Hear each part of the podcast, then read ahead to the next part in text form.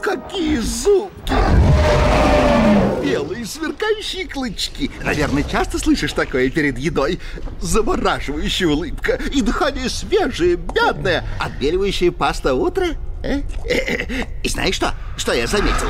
Ты Дракон, девочка, конечно, я прав. Э, э, ясно, что ты девочка-дракон. Ты источаешь жгучее обаяние. Рад бы задержаться, но у меня астма. Не переношу дыма. Сразу перехватывает дыхание. Так что... Шрек!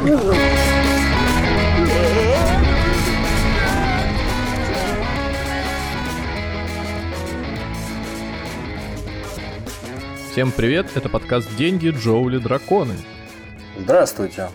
Здравствуйте, Никита. Здравствуйте, Алан. Ну что, продолжаем эту рычащую, огнедышащую тему. Правильно? Ревущая, да, ревущая продолжение прошлого выпуска.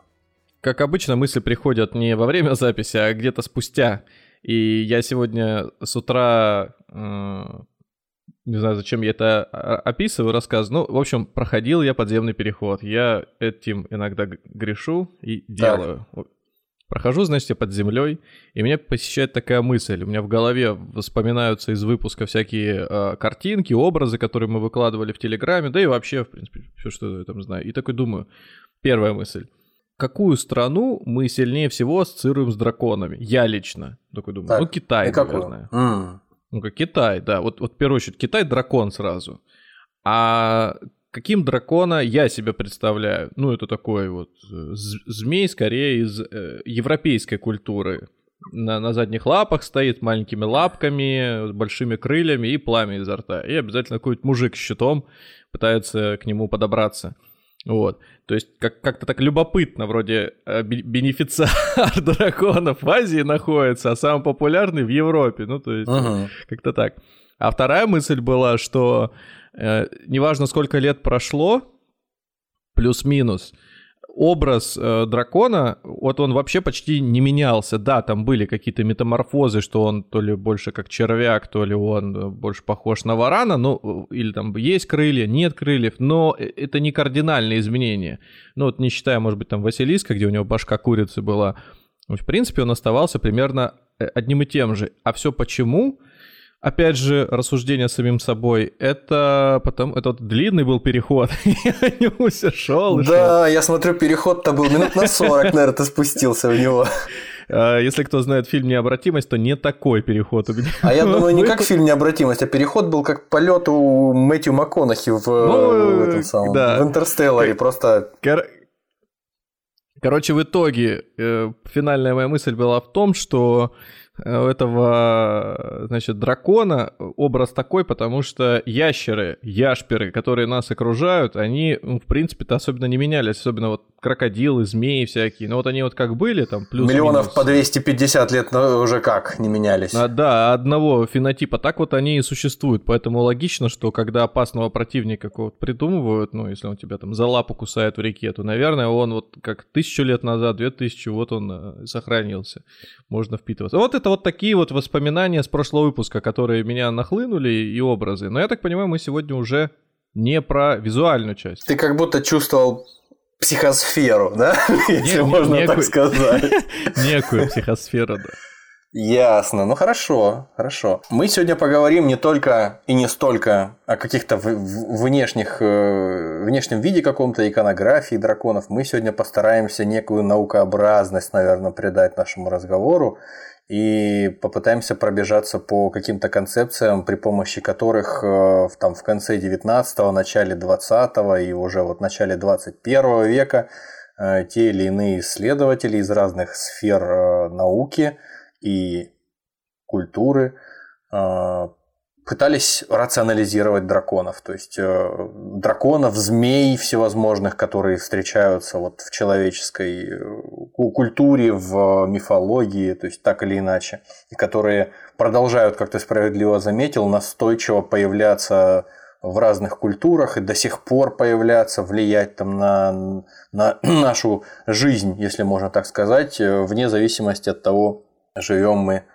где-нибудь там Э, в деревушке в Амазонии или в крупном городе какой-нибудь э, более-менее развитой страны. Ну что, мы в прошлом, в прошлом выпуске, мы, если не ошибаюсь, закончили на том, э, как себе представляли разные народы э, драконов, змеев, как они с ними взаимодействовали, то есть в своих мифах, в своих э, каких-то легендах, сказках.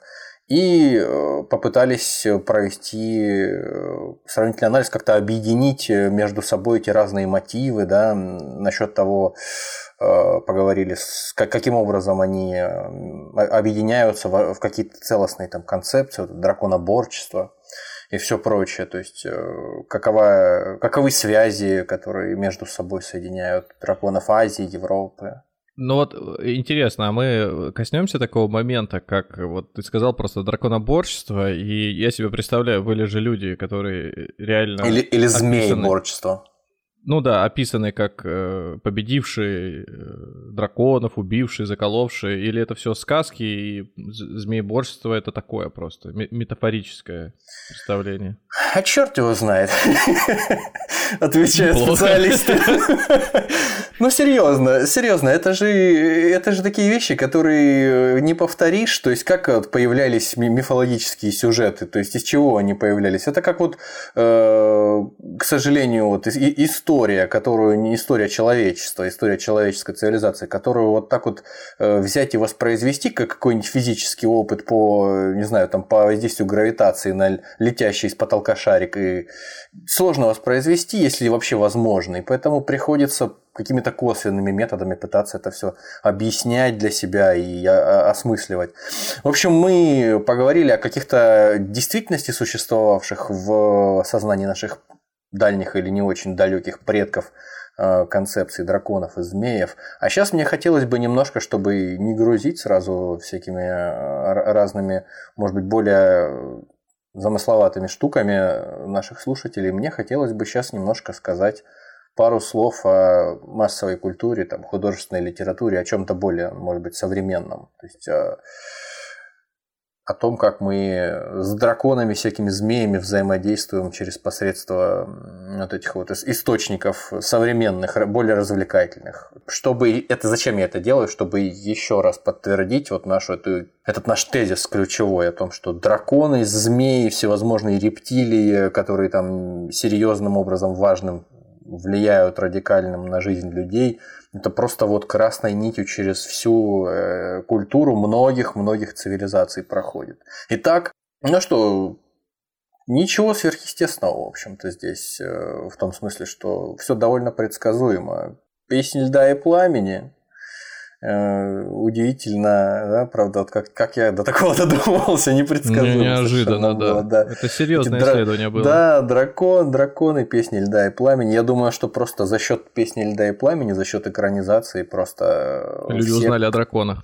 Нет, кто хотел, кто не хотел, э, а все равно так или иначе многие вот в, в, в фэнтези окунулись, нырнули там, и какие-то люди там, более старшего поколения и более младшего, те, кому это было особенно неинтересно, потому что до такой степени массирована э, эта компания, скажем так, не то, что даже рекламная, а просто вот, ну, с моей точки зрения, я так себя ощущал.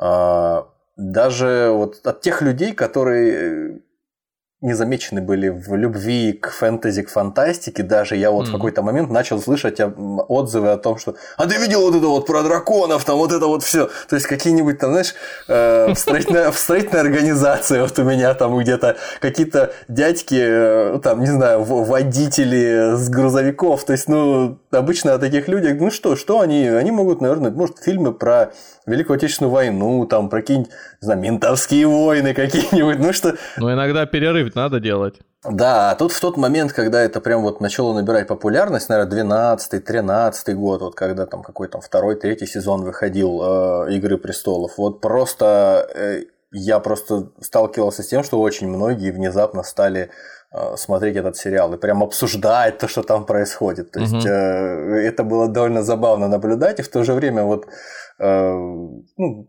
Любопытно, любопытно, потому что я бы вот еще там за год, за два до того не предсказал, не предсказал бы, что людям будет интересно там рассуждать про этих драконов, про то, почему они там, как они вылупились и, и всякое такое.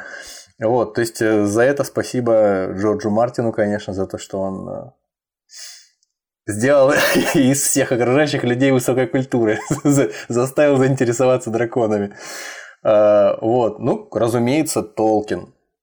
Это надо было, наверное, даже раньше Мартина вспомнить. Ну, что вы Рон, сказали, Рон, Рон, Рон, Рональда Руэлла, да, то есть, нет, я имею в виду, что просто Мартин за счет э, того, что его все-таки вот не так давно экранизацию показали, он mm-hmm. все-таки более свеж, наверное, в чьем-то там восприятии, хотя, конечно, э, Толкина экранизировали тоже, дай, дай, дай бог каждому, и уже 20 лет подряд э, пересматриваем, как, как в первый раз «Властелина колец», тоже там всяческие драконы, то есть но не все знают, не все знают, что то, что экранизировали, это еще не все. У Толкина дофига еще, еще до сих пор не экранизировано. То есть тот же Сильмариллион, вроде как вот этой осенью, если не ошибаюсь, что-то попытаются сварганить Amazon, правильно? Ну, а, пытаются, да. Вроде бы да, но там уже какие-то косвенные признаки подсказывают, что не факт, что всем понравится, там фанатам а, произведений, в том числе не факт, что там будут какие-то те вещи, о которых мы сейчас заговорим, но... А вот да. я вас сейчас этот перебью. А знали ли вы про такой фильм, как э, про драконов, естественно, угу. где играет э, Кристиан Бейл угу. и Мэ- Мэтью МакКонахи? Это какой-то фильм из 80-х? Нет, каких 80 Просто представляешь, что этот 80-х Кристиан Бейл бы снимался? Ну, подожди, Кристиан Бейл, он когда совсем маленький был, он же снимался в фильме «Мио, мой Мио», со- со- совместном советско каком-то там, советско-скандинавском, по-моему, что-то такое. Ну, и, и Мэтью МакКонахи, вот Он они. там играл маленького мальчика, который, по-моему, там в сказочную страну попал и сражался ну, с Ну, им обоим сейчас сколько там, лет, лет, лет 50. Лет вот. 50, наверное, да. Ну, короче, э, фильм, э, где они вдвоем столкнулись и сражаются с драконами. Там вертолеты, автоматы. Нет? А, это какой-то фильм постапокалиптический, да, что-то такое? Да, да, да, да. Это всё, когда всё. мир весь э, там какие-то э, эти самые мутировавшие какие-то то ли ящерицы, то ли какие-то летучие мыши, что-то такое. Там, там... по-моему, по сюжету он называется «Власть огня», и, по-моему, по сюжету такая вот история. Случился, э, а, по-моему, кстати, после ядерной войны всех э, смело в труху, и те, кто остались, э, выжившие, стали, ну, в общем, жить как... Выживать. В, в режиме анархии. Да, а это все сдвинуло какие-то плиты, и, по-моему, оттуда повылуплялись драконы, которые там яйца которых где-то... А? Ну, естественно. Литосфер. И от, они повылетали и стали править э, землей. То есть драконы всех там сжигали, пожирали. Классный Я помню, ну, что это фильмы категории Б какие-то, да, да. Какой категория Б? Это два человека, у, у каждого есть, по-моему, по Оскару. Я, я, я ж не да, про точно. Кристиана Бейла и Мэтью МакКонахи, я про фильм про сам, что фильм, ну, такой себе. Я, я помню, что я его что-то начинал смотреть даже по телевизору даже когда-то, по-моему, что-то такое. Мэтью но... МакКонахи там лысый вообще. Есть, но смотреть не смог, да. Я смотреть не смог долго и до конца не досмотрел, потому что... А я еще вас перебью. А еще в моем детстве был фильм, который назывался «Сердце дракона». Это э, чистая фэнтези, там да, хороший, средневек... да, хороший. средневековье и... Ваше детство, мое детство, я помню. На видеокассете. Я, по-моему, этот фильм сначала смотрел на видеокассете, а потом так как у нас в городе не особенно большое было разнообразие по телевизионным каналам, я его еще смотрел по телевизору, потому что его с некоторой периодичностью включали. Ну, он, кстати, такой, Нет? Э, он интересный был, по крайней мере, для, ну, вот, не, ну, для такой детей. неординарный. Да. И там сложная история, вот это была связи дракона с живым человеком. Да, ну, да, короче, да, да. Не буду да, рассказывать есть, сюжет. Вдруг, там там морально-нравственная такая составляющая все-таки хоть какая-то была. Дилемма, да, дилемма. Угу. Да. Ну ладно, продолжайте, а то я, может В общем, быть, да, бегусь. я быстро тоже про, пробегусь. Э, то есть, вот Сильмариллион Толкин, да, там, там, там есть угу. первый, собственно, в, ли, в легендариуме, в этой вселенной, которую там создал Толкин, в, нем, в ней есть э, темный властелин, еще не тот, который Саурон, который во Властелине угу. колец, а вот тот, которому, у которого Саурон на побегушках бегал. То есть фактически, если так на христианскую э, канву переложить это все дело, то э, Саурон это э, ангел, а его этот хозяин, которого звали Мелькор или Моргот, он архангел. Падший ангел, который превратился как, как сатана, превратился в противника всех остальных архангелов и, в общем, выступил против них и стал создавать, искажая творение mm-hmm. Всевышнего, стал создавать всяких чудовищ, чтобы сподручнее сражаться против них. Вот. И он, собственно, был тем, кто создал первых драконов там в этой вселенной Толкина.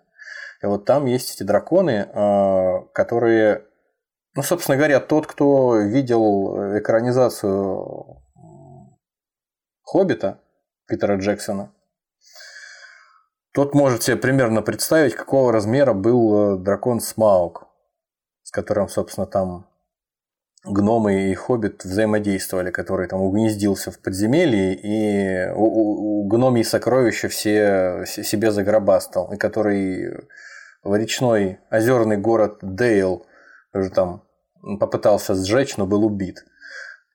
Так вот, э, первым драконом, которого создал, собственно, э, уже упомянутый мной Мелькор, он же Моргот, э, был Глаурунг. Это была такая тварь, похожая на ящерицу, то есть ползучий такой ящерицеподобный дракон, но очень здоровенный, который обладал колдовским взором, предсказывал там, видел будущее, и еще, в общем, коэффициент интеллекта у него был выше среднего однозначно у этого дракона. Вот. А, собственно, его в процессе довольно быстро убили, можно сказать. А вот э, самым огромным и самым могучим, который фактически э, был вершиной значит, э, а, авиастроения этого демонического, так. это был э, Анкалагон, Анкалагон черный, первый крылатый дракон, собственно, разработанный конструкторским бюро э, этого Моргота. Вот в великой битве, да, между остальными архангелами Валар и вот Морготом он тоже был, собственно, побежден. Пока э, ты рассказываешь, я помню, что когда-то натыкался на картинки э, с э, сравнения размеров различных драконов из. Ну вот у нас ну, есть в Телеграме. Из... Вот, да. И как раз таки сравнение, да? Я вот, не скажу, что это эквивалентно просто вот тому, что профессор себе придумывал, но ага. примерно можно себе представить, да, вот если кто-то, если кто-то смотрел, повторяюсь, экранизацию Хоббита Питера Джексона и помнит, каким там был этот дракон, э, какого он был размера, как он там город, тень от него город накрывает, как в армянском мультике. Вот, э, вот представьте себе, вот с левой стороны на картинке у нас в Телеграме, значит, этот Смаук, а дальше парочка менее известных драконов тоже оттуда же, тоже у Толкина, вот, собственно говоря, но далее идут вот те описанные мной уже Глаурунг, который вот не летающий, и, собственно, Анкалагон. Это вот просто примерно для сравнения. Это просто чудовищных размеров дракона. Ну да, ну, да, общем... да. Это вот если Смауга там поразили, ну, не, не этот, стрелой из баллисты. Из баллисты, да. Да, которая длиной, ну не знаю, со средний человеческий рост, может Ну, метра два длиной, да, и толщиной, наверное, Да, и она его 5. поразила, про, при, пробила, ну, она для него тоже была не очень большая, то вот для онкологона она равносильна тому, что в вас выстрелят, я даже не знаю, кнопкой, вот э, что-то Ну, или зуба, зубочисткой даже, выстрелят. Даже, не, даже меньше, мне кажется. Вот, Фа- а, как, факт... спи- как спичкой, спичкой вот скорее. Факт, да, факт в том, что эти э, Смауга тоже победили этой херней только потому, что у него там э, все пузо было покрыто прилипшими за долгие годы возлежания на куче драгоценностей всякими камнями драгоценными, а у него там какой-то кусок этих драгоценностей там отвалился в процессе полета, или он у него в принципе там не прилип. И вот местечко было небольшое на пузе, если не ошибаюсь, на котором, в котором надо было попадать, надо было метить, чтобы его сразить. Ну и вот э, удалось, удалось туда попасть. А так бы, в принципе, возможно, этой стрелой бы его и не поразили, не смогли. Вот, только если в глаз, может быть. Вот, но это уже, это уже фантазии. Вот. Ну, разумеется, Назгулы летали на крылатых тварях там, соответственно, в «Властелине колец». Э, собственно, это заканчивая разговор про Толкина. Это тоже фактически драконы, а кто же они еще, как не драконы. Вот. Э, ну и, собственно говоря, с такими с более известными э, нам созданиями из классических фэнтези произведений мы на, на этом, наверное, притормозили. Что там Естественно, у Анже Сапковского были свои вариации на тему драконов. Не знаю, можно ли э, приравнять к драконам, там, не знаю, ту же самую Годзиллу или прочих кайдзю японских. В какой-то степени, наверное, они откуда-то ну, оттуда и происходят. Можно. Морские, морские чудовища, э, морские рептилии всевозможные. По-моему, родство какое-то явно прослеживается. Вот. Ну, я уже не буду говорить там о драконах из видеоигр, всякие эти Dragon Age, Skyrim, Warcraft, герои, э, все, всевозможные. То есть там тоже куча драконов, потому что просто все это, естественно, основывается на уже ранее описанных нами произведениях высокого фэнтези Толкина. Фактически, ну, как ни крути, а все оттуда. И поэтому драконы, разумеется, как и все остальные там фэнтезийные расы, все, все оттуда. Отдельно хочется упомянуть, э, была такая серия, по-моему, то ли два, то ли три фильма «Бесконечная история». Э, сказка детская тоже там на каких-то кассетах у меня бесконечная эта история была. Она бесконечная история была в прямом и переносном смысле. Я ее много раз пересматривал, имеется в виду. Ну, вот, и там был в ней э, такой смешной, то ли дракон удачи, он там назывался, похожий на здоровенную собаку, со, э, белую такую мохнатую собаку здоровенную, на которой э, главный герой летал. Вот, собака еще и покрытая, э, собственно, как и полагается дракону, чешуей. Так какой-то такой тоже бледный. Собственно говоря, в Телеграм заруливайте. Вот она там для тех, кто хочет посмотреть масштабы, сравнить там и вообще глянуть, как это было. Вот он главный герой, по-моему, его звали Атрею и этот дракон с исключительно собачьей рожей. Вот, и с, с ушами такими, как у Спаниеля. Забавная такая тварь. Мне нравилась эта сказка, я тоже смотрел и в детстве не мог понять, э, почему это называется драконом и почему он похож на собаку моих э, родственников. Ну, видишь, с другой, с другой, у меня, кстати, да, у бабушки тоже была собака спаниель, тоже похожа, правда, я никогда не думал об этом, но неважно. Э, собственно, умиротворяюще как-то действует он, этот дракон, смотришь на него по сравнению со всеми остальными чудовищами. Так он добрый был, наделен какой-то мудростью. Он вообще там такое воплощение какого-то... Ну, вот веры в, в добрую сказку в какую-то, да, такое. Ну, да, да, да. Ну, собственно, кто любит мультики Миядзаки, тоже, наверное, вспомнят. Там в «Унесенных призраками» там тоже был такой волшебный дракон озера, он же мальчик, там, который с главной героиней там с, вместе некоторое время провел. Тоже, собственно говоря, такой э, достаточно характерный персонаж вот, то есть, которая дополнительную еще сказочность придает и без того там какой-то безумная совершенно история, там, как где девочка попала к э, злой волшебнице, у нее там родители в свиней превратились, ну, то есть, больше спойлерить нет смысла, смотрите, если еще не смотрели, очень классная штука, как и многие, собственно, произведения Миядзаки. Вот, ну что ж, и Ктулху, конечно же. Конечно же, наш Говард Филлипс Лавкрафт. Я думаю, что, учитывая, как он описывает Ктулху, что это человеческий э, тип, какой-то ви- внешний вид, э, ну, то есть как антропоморфное создание с крыльями дракона, когтистыми там лапами и Э, что-то напоминающее при этом, при этом осьминога еще, то есть некая такая тварь. Почему, почему не назвать его драконом, если в Китае вон этот целинь там существует тоже из всех возможных животных в зоопарке, собранный в кучу, ну вот и прочие там ну, драконы просто вот, э, это как знаешь, вот Помню, кубики были в детстве, когда маленький совсем был, еще советские, на них были животные, вот если не ошибаюсь, разные животные были на этих кубиках нанесены, и можно было собирать там скажем, из двух, из трех частей, какую-нибудь зебру, там еще что-нибудь, а можно было собирать какую-то жесть, там просто из них там лапа торчит. А, собственно, на это и был, наверное, упор для того, чтобы дети фантазировали, для того, чтобы развивали э, мышление свое.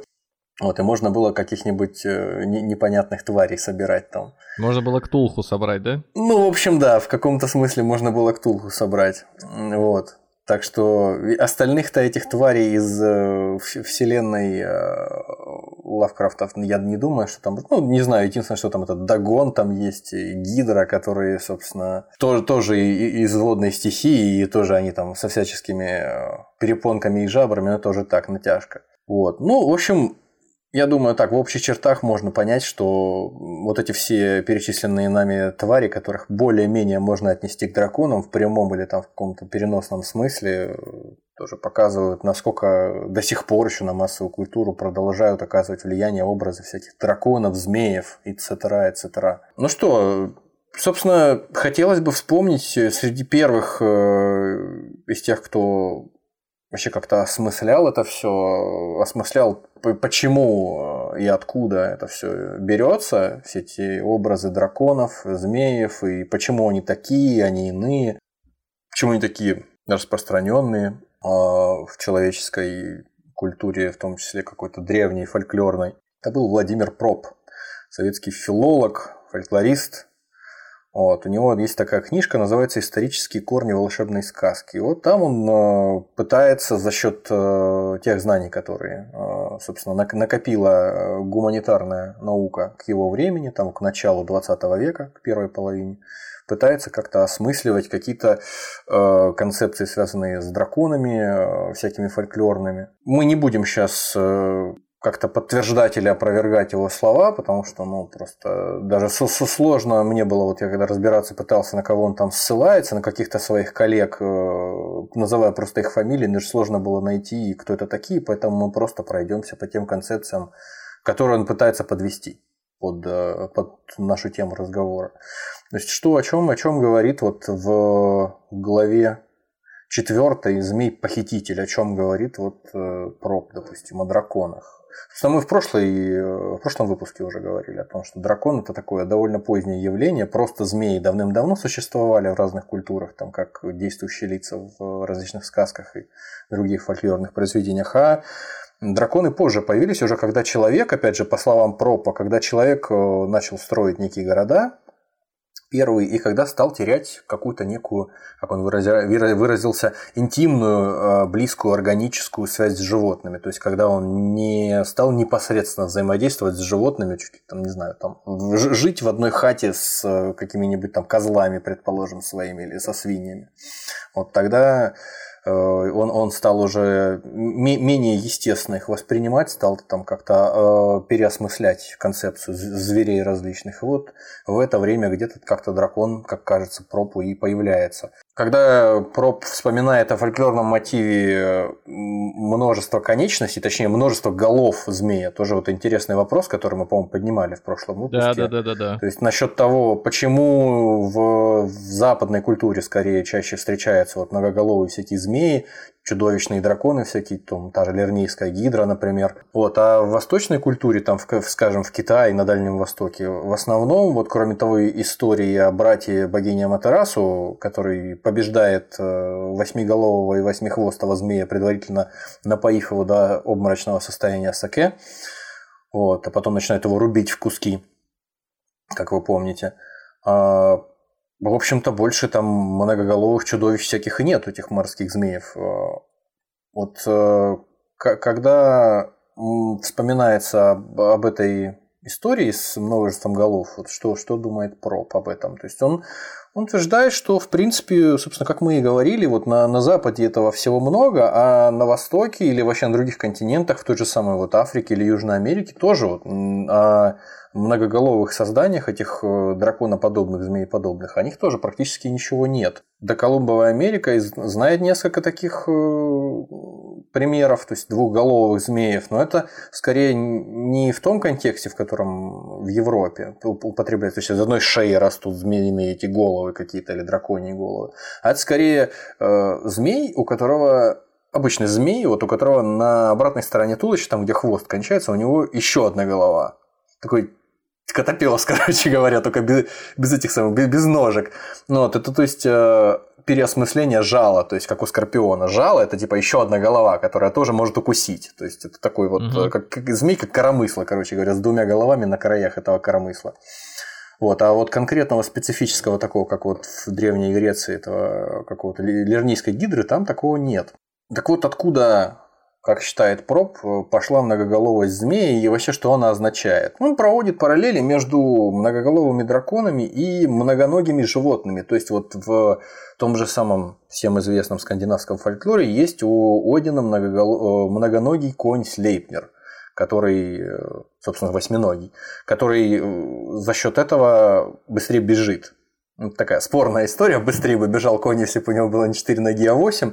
Но, тем не менее, э, Проб считает, что через этот визуальный образ многоногости у того же Слейпнера передается его основное качество коня, то есть скорость. Конь быстро бежит, потому что у него много ног. То есть чем больше этих ног... Ну, логика э, простая, но понятная. Мы не будем говорить, что это бесспорные тезисы, да, то, что он высказывает, потому что человек все-таки не биолог, не физик, он все-таки скорее фольклорист, да. И... Нет, я думаю, здесь, э, видите, я читаю несколько иначе э, эту мысль. Он говорит о том, как люди использовали очевидные ну, характеристики существа и множили их. То есть, допустим, я себе представляю такое, что да, да, что, я в детстве так мог рассуждать, вот когда услышал первый раз лошадиные силы. И когда лошадиных сил 100, я думал, ну, одна лошадиная сила, значит, э, это, наверное, одна единица, одна лошадь а 100 лошадиных сил. И я тебе скажу, что долгое время у меня в голове было представление, такой картинка, колесница, Табун, да? запряженная с сотней лошадей. А когда я слышал 200, меня единственное смущало во всей этой истории то, смущало, да, единственное, то, что как же они поворачивают. То есть они такой большой длины, как же они там Ну это да, Ну опять же, как они запряжены, они могут быть запряжены как это тройка или цугом по одной вот так вот в рядок. Нет, я не, я не знал каких-то подробностей. Для меня основное было то, что вот они все вместе соединены, даже неважно, как их э, хлестать-то надо этими вожжами. Там, Хлестать от первой тяжело. до двухсотой что это вообще за вожжи такие должны быть. Но тем не менее, я воспринимал себе именно так. Неудивительно, что если ты хочешь усилить одну лошадь, ты просто добавляешь к ней копыта, ну, может быть, еще хвостов для аэродинамики. Не, ну это неудивительно, я думаю, да, особенно если учесть, что у каких-то совсем уж да, давних наших предков, там в, в, в контексте вот этих вот каких-то мифологических, да, представлений, там восприятие могло быть как у детей просто. То есть вот все имеет некую цель, все имеет некий там источник, а к, с, с, самый последний из, из них из всех, который все это подстегивает, это какое-нибудь там волшебное существо, какой-нибудь там э, какая-то первопричина, который мы не будем называть, чтобы никого не обидеть. Не дай бог, не попасть ни под какую статью. Ну вот, что-то в этом роде. То есть, э, соответственно, когда мы говорим о... Возвращаясь к нашему разговору, да, э, когда мы говорим о многоголовости драконов, всяких змеев, это по аналогии со Слейпнером, с его множеством ног, это гипертрофированная метафора пожирания. То есть это тварь, которая там, ну то есть одна голова может тебе нанести вред, а 8 там голов или 20 голов могут в 20 раз больше тебе вреда нанести, 20 кусков от тебя оторвать разом или проглотить тебя с 20% э, как, э, с удвоцатеренной вероятностью или, или успешностью. Что-то в этом роде. То есть. Ну и так еще по мелочи, конечно, вот э, то, что драконы пышут огнем, э, если сравнивать фольклорист, э, фольклорные мотивы какие-то разных народов той же Евразии, то, в общем, в Западной Евразии, да, это есть этот мотив, а вот в том же, на, на американском континенте, там, на север, в Северной Южной Америке или на Дальнем Востоке где-то, там, в Африке в том числе еще такого нет. То есть, э, вот этот огнедышащий дракон, это скорее вот какое-то такое э, характерное больше для западной цивилизации, для европейской изобретения. Непонятно как и чего. Точно так же, как и драконы, стерегущий клад. То есть это такой вот троп, какая-то такая вот да, фольклорная история кочующая угу. из разных произведений там более Но мы же древних. уже говорили о том, когда про Беовульфа разговаривали, что вот, там впервые да. появилась история про то, что дракон сидит на сокровище. Вот да, и я раньше, чем, раньше, чем в Беовульфе, я не обнаружил тоже, когда пытался и повторно так как найти. это а, а, активно, ну, как сказать, использовались вообще образы и, может быть, подача информации из этого произведения вообще европейскими э, литераторами. В том числе и наш да, любимый Толкин молился на него, да то неудивительно, что когда Толкин, разбирая все эти сказания, Завалы. просто взял за основу дракона, который сидит на золоте, а все как этот, не списывая все подчистую, еще и дополнительно... Обязательно, да. Разорвали в разные части. Ну и вот и все, вот он на золоте сидит. Не, ну до Толкина, конечно, списывали, так сказать, люди, у которых э, непосредственно там культуры э, были близкими к англосаксам, то есть э, а, ну, более да, поздние да. германские там какие-то народы, чей эпос там, то есть связан, находится рядом где-то или вытекает из этого древнего англосаксонского эпоса, то есть, собственно, очевидно, очевидно, что Вагнер был просто пораньше немножко, чем Толкин, и поэтому можно сказать, что его песня «Нибелунга», где, собственно, из скандинавской же мифологии этот э, Сигурд, э, он же превратившийся у Вагнера в Зигфрида, он уничтожает дракона Фафнера, который тоже там пышет огнем. Это все, конечно, было раньше, чем, чем Толкин. Все в кучу. Еще интересный момент э, обсуждает в этой же самой книге своей проб относительно уже упомянутого нами неоднократно змееборчество. То есть этот мотив, когда герой культурный, главный там в каком-нибудь произведении сражается со змеем в том или ином смысле и вот побеждает его. Здесь проб э, проводит аналогию с неким обрядом инициации, который мог существовать в реальности, в каких-то архаичных обществах древних. Вот. И пройдя этот обряд, э, там превращался мальчишка в воина или там в какого-нибудь, может быть, там, не знаю, в шамана, то есть обретал либо там в случае превращения в, там, в шамана в племени некие магические способности или превращался в воина, в достойного члена группы своей. То есть, ну, такая немножко натянутая история. Он ссылается на, там, в некотором роде своего современника Эрнста Альфреда Уоллеса Баджа, филолога тоже и востоковеда, и человека, который издал и перевел э, источник э, вавилонский Энума Элиш о том самом Мардуке, сражавшемся против Тиамат. Вот, для Британского музея перевел в свое время. Э, и в начале 20 века, по-моему. И, значит, э, он, собственно, приводит этот Энума Элиш как объяснение вот того, о чем мы только что говорили. То есть культурный э, герой-бог, этот Мардук, он, э, судя по дословному переводу табличек, на, которые, на которых нанесена эта Энума Элиш, эпос, а возвышении этого бога Мардука, он пишет о том, что пишется о том, что он вошел в середину Тиамат, то есть дословно, дословно, то есть не э, сразил ее, а вошел в середину, то есть он каким-то образом проник в нее, то есть чуть ли не впасть к ней проник и дошел э, схват, э, схватил середину ее, то есть и он называется Небим, то есть схватыватель середины, иными словами, внутренностей этой Тиамат. То есть он проникает, если дословно трактовать то, что там написано, он проникает внутрь Тиамат и сражает ее изнутри, как будто бы. Сразу мультик про Геракла диснеевский вспоминается, где лернейская гидра, гидра Геракла проглатывает, а потом он ее вскрывает изнутри мечом и практически буквально по пропу. И поэтому вот а, Эрнсту Альфреду Уоллесу Баджу вот, и вырывается из нее. Собственно, он тут же о Геракле Пропы вспоминает, что тоже в одной из версий мифа он впрыгивает в пасть змея, чтобы спасти Гесиону. Пробыл, э, пробыв в внутри змея три дня, в течение э, этих трех дней у него от жара в звериной утробе выпали все волосы на голове, или сгорели скорее и изнутри это брюхо, собственно, разрезает там у змею, вырывается наружу у него.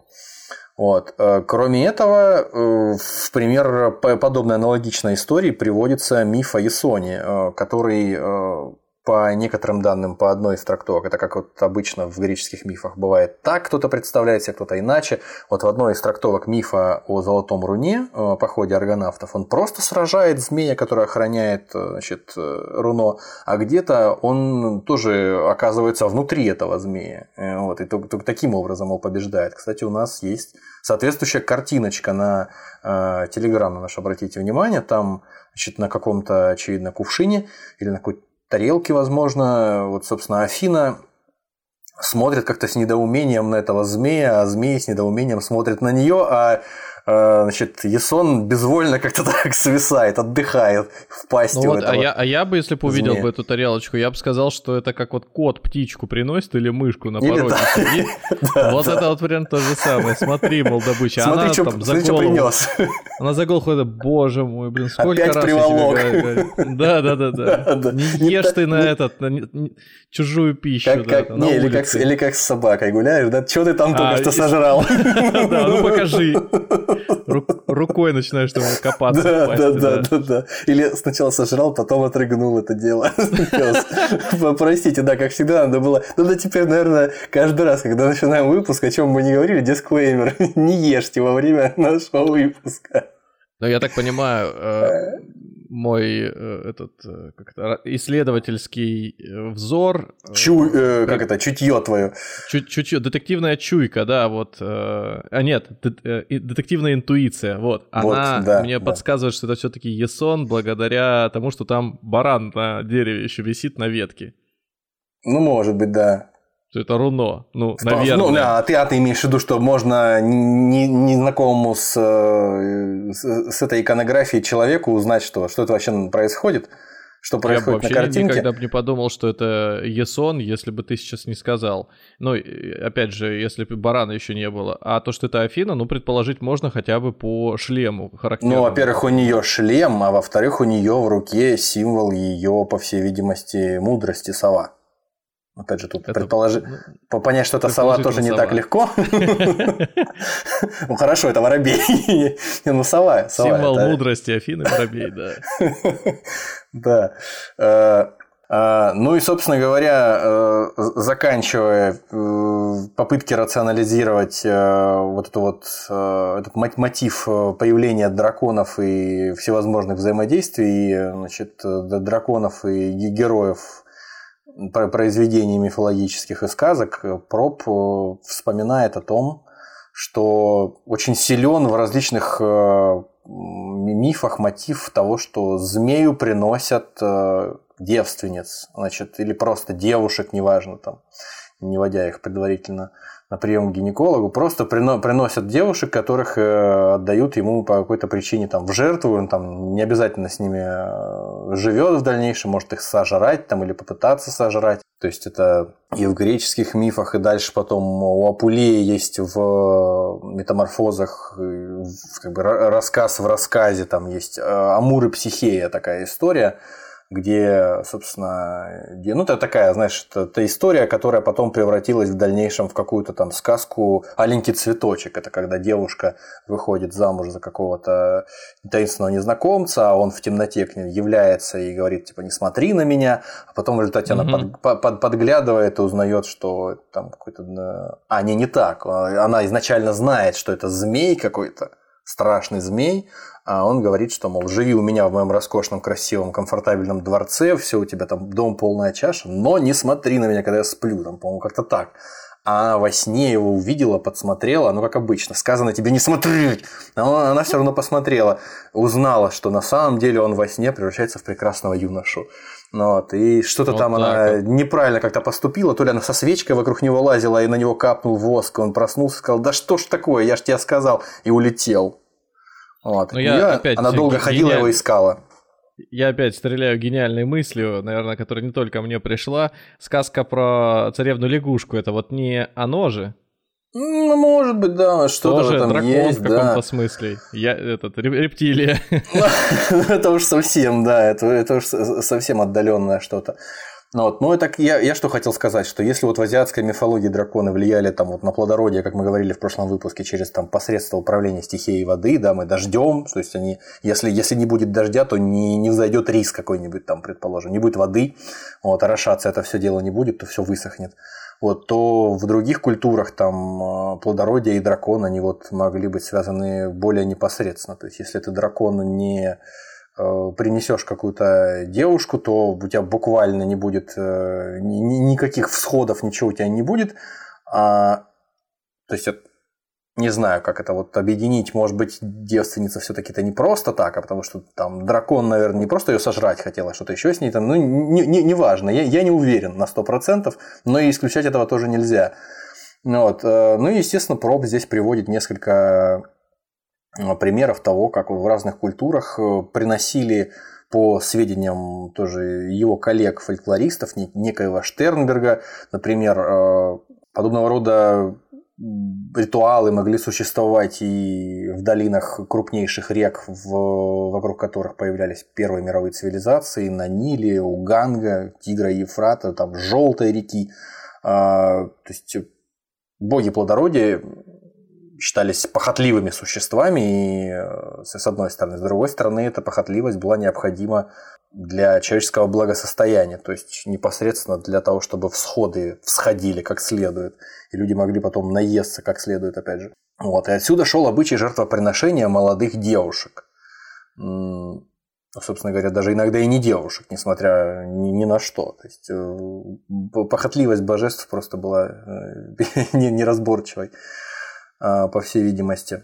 То есть принесите в жертву... Принесите в жертву мне кого-нибудь молодого и, э, и пригожего, и, румяного. Имеется в виду, а, а в жертву имеется в виду... Ну, э, что-то имеется в виду, не, непонятно, да, в жены или, или в мужья, неважно. Общие черты церемонии, о которых я говорю, по словам, опять же, Штернберга, со слов Проппа, такая замысловатая концепция, э, состоят в том, что состояли в том, что жертву надевают, одевают невестой, украшают цветами, натирают благовониями и, предположим, усаживают где-нибудь, если на берегу Нила, например, усаживают на камень, на скалу, на священную какую-то, собственно говоря.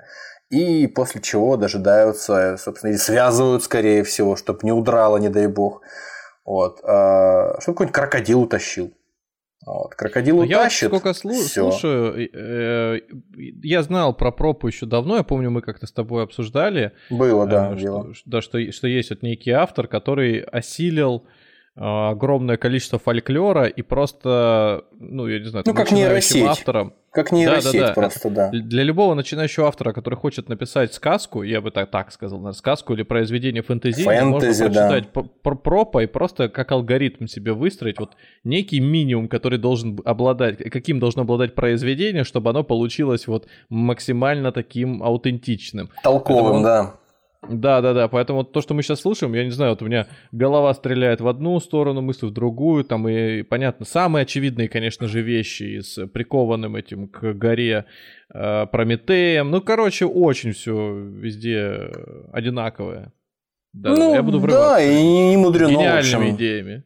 Ну, собственно говоря, знаешь, особенно учитывая, что нам нечем подтвердить, мы не обладаем такой степенью, наверное, как минимум эрудиции, как э, проб, вот, и поэтому и у нас нет плюс к тому кучи здесь всяких книжек и словарей, на которые мы можем ссылаться. Поэтому мы можем, э, знаешь ли, выстроить свою беседу так. Наше слово против его слова. Почему бы нет? Вот пусть придет там такая. А еще у него интернета не было, у нас есть. Вот так вот. Ну, человеку приходилось для того, чтобы навести какие-то справки, да, там 20 лет сидеть э, по всяким библиотекам, по разным странам и манускрипты собирать. Это безумие, совершенное безумие, конечно. А мы сейчас возьмем его книжку раз, просто там 300 килобайт. Да, да, да, сообщением за 5 секунд, и все. Ах, да, и правда. Ну, собственно говоря, э, довольно очевидные действительно вещи. Собственно, вот э, когда заходит разговор о доколумбовой Америке, то то же самое, в принципе, здесь э, всплывает в прямом и переносном смысле. Вот, когда описываются жертвоприношения в городе Чечен-Ица, mm-hmm. собственно, в Мексике.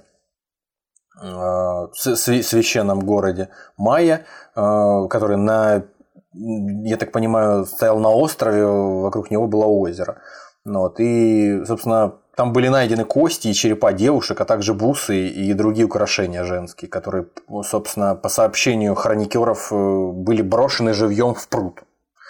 Вот, и более того, путем добровольной отдачи своей жизни, имущества, крови, жители Чеченицы хотели насытить богов, чтобы они не имели повода к преследованию. Я, кстати, вспоминаю наш выпуск про э, финикийцев, помнишь про финикийских моряков, когда, собственно угу. говоря, есть тоже э, от римских историков свидетельство о том, что якобы, когда финикийцы отправляли свой корабль из какого-нибудь порта, нагруженный каким-нибудь там барахлом ценнейшим, в другой порт, чтобы все было хорошо, они предварительно приносили, ну, опять же, не во всех городах-государствах финикийцев, возможно, а где-то в отдельных приносили в жертву э, какого-нибудь раба, матроса какого-то, и его кровью орошали корабль. Потому, потому что корабль считался существом одушевленным. Недаром на, там, на носу у корабля глаза рисовали.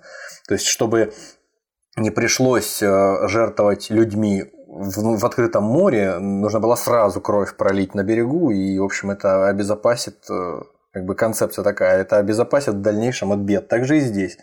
Более того, даже спустя уже наверное, 500 лет минимум, а то и тысячу, говорят, что еще и сейчас э, индейцы верят в то, что засуха прекратится только тогда, когда кто-нибудь утонет. Ну, я не думаю, что прям вот мексиканцы в реальности действительно, ну, может быть, какие-нибудь там э, такие особо особо одиозные там моменты бывают. Деревенские жители какие-нибудь. В Африке э, племена до сих пор кого-нибудь в жертву... При... А, подожди, кризис 2008 года, если вспомнить, я, по-моему, в каком-то выпуске, может быть, рассказывал или вне записи, что в жертву приносили чернокожих альбиносов, то есть приезжали белые охотники за скальпами и просто скупали их и убивали людей, чтобы остановить мировой финансовый кризис. Но это прям вообще отбитые были пацаны. Ну, опять же, да, опять же, не стоит говорить в этом контексте, не стоит говорить о том, что Африка, она такая, она не такая. То есть, естественно, есть наверняка какие-то идиоты, Конечно. которые... А, ну да, собственно говоря, есть идиоты, которые, э, я, я думаю, что не только в Африке, но в Африке в частности, я слышал, э, которые всерьез полагают, что справиться с э, и вирусом иммунодефицита, который А-а-а. ты уже подхватил, можно, если ты просто поймаешь какого-нибудь ребенка и как следует с ним порезвишься. Вот, то есть, а, особенно ну, да, если да. это вот несовершеннолетняя девочка, это прям вот только в путь. То есть, э, от таких, конечно, идиотов ждать больше нечего. Они могут и от финансового кризиса спасаться через жертвоприношение. Но, опять же, это скорее, я думаю, если, хочу надеяться, что это скорее исключение, нежели правило. Ну, с другой стороны, внимательный слушатель заметит и скажет, что кризис-то все-таки закончился. С этим не поспоришь. А кто знает, что привело к окончанию кризиса, правда? Ваши эти все рассказы, ты же сам сколько раз упоминал о том, что вот эти управляющие быть, крупных я... фондов, они всегда задним числом умны, они все говорят, ну вы видите, как хорошо все растет. Я вот здесь как управляющий фондом, вот я красавчик, стою в красивой рубашке, в бабочке, такой руки скрестил на груди. Ну, есть, я... есть такие, да. Явно же я, явно же я своим вот гением просто Ну ничего, я думаю, что по текущей ситуации тоже сейчас как-то вот разрулилось, нужно двух подкастеров принести в жертву уже. Да, да, да, да, заставить их биться насмерть просто, да? Нет, оружие выбирает один из них, кто чуть поменьше, наверное, но не ростом. Да. Будем в шашки играть, как Чернобог и Тень в американских богах. Ну да, там же тоже, в принципе, все должно было по-хорошему, по-хорошему, ха-ха, все должно было закончиться рас- раскалыванием головы молотком, поэтому это тоже такие себе шашки. Лучше сразу сказать, будем бы голову разбивать молотком, а то в шашки сыграем сейчас. Ага. Конечно. Но я думаю, что нам хватит уже играться в игрушки со всякими этими фольклористами раннего 20 века, конца 19 Давайте перейдем уже к чему-то более основательному. И, может быть, к чему-то чуточку более наукообразному. Ну, хотя бы просто более современному. А, собственно говоря, доктор исторических наук и специалист по сравнительной морфологии Юрий Березкин говорит о первоначальном происхождении вот этих вот э, представлений о волшебных рептилиях э, вообще сложно судить. Ну, то есть это более аккуратный человек, нежели проб, который, в общем-то, прям все сразу объясняет. А я знаю, откуда это пошло, сейчас я вам расскажу. Ну, вот. Э, Юрий Березкин говорит о том, что, вот скажем, если представлять себе, откуда вышли Homo sapiens, люди современного биологического типа, откуда они есть пошли. То есть, как мы знаем, да, из выпуска нашего про неандертальцев, да и раньше, собственно, мы знали, кто-то, может быть, узнал, из выпуска про неандертальцев э, в, соврем... в э, контексте современных концепций научных, Э, люди современного биологического типа, наши непосредственные предки, появились 60-70 э, миллионов лет назад на континенте Евразийском из Африки. Ну и, собственно, если исходить из этого предположения, то, наверное, можно предположить, что и некие мифы, такие базовые наиболее, да, они тоже откуда-то оттуда, наверное, могли быть принесены нашими Да что уж там, все. Ну да, но если судить по тому, что нам, а, по той информации, которую нам а, предоставляет э, Юрий Березкин в своих лекциях, кстати, очень советую, увлекательные очень лекции на Ютубе широко, широко доступны, можно причаститься. Так вот, э, он говорит о том, что когда исследуешь в действительности вот э, доступную на данный момент э, какую-то фольклорную историю, то есть э, фольклор народов Африки, то непосредственно про всяких змей и про змея, то есть в том смысле, который мы его сейчас себе представляем в нашем выпуске, очень мало всего. Вот. И если что-то и есть, отрывочные какие-то вот мотивы в том числе, если сейчас вот не ошибаюсь, по-моему, это в Африке, есть мотивы, связанные с тем, что вот у нас концепция радуги – это что-то всегда более-менее э, позитивно. То есть радуга вышла на, э, после дождя. Это просто красиво. Вот идешь, смотришь там, я просто помню, вот в Подмосковье как-то после дождя тоже выйдешь там э, из э, электрички смотришь, и радуга, это просто запомнилось мне. Это вот по, по, последний такой вот яркий момент, когда я именно вот на радугу смотрел, то есть обращал на нее внимание.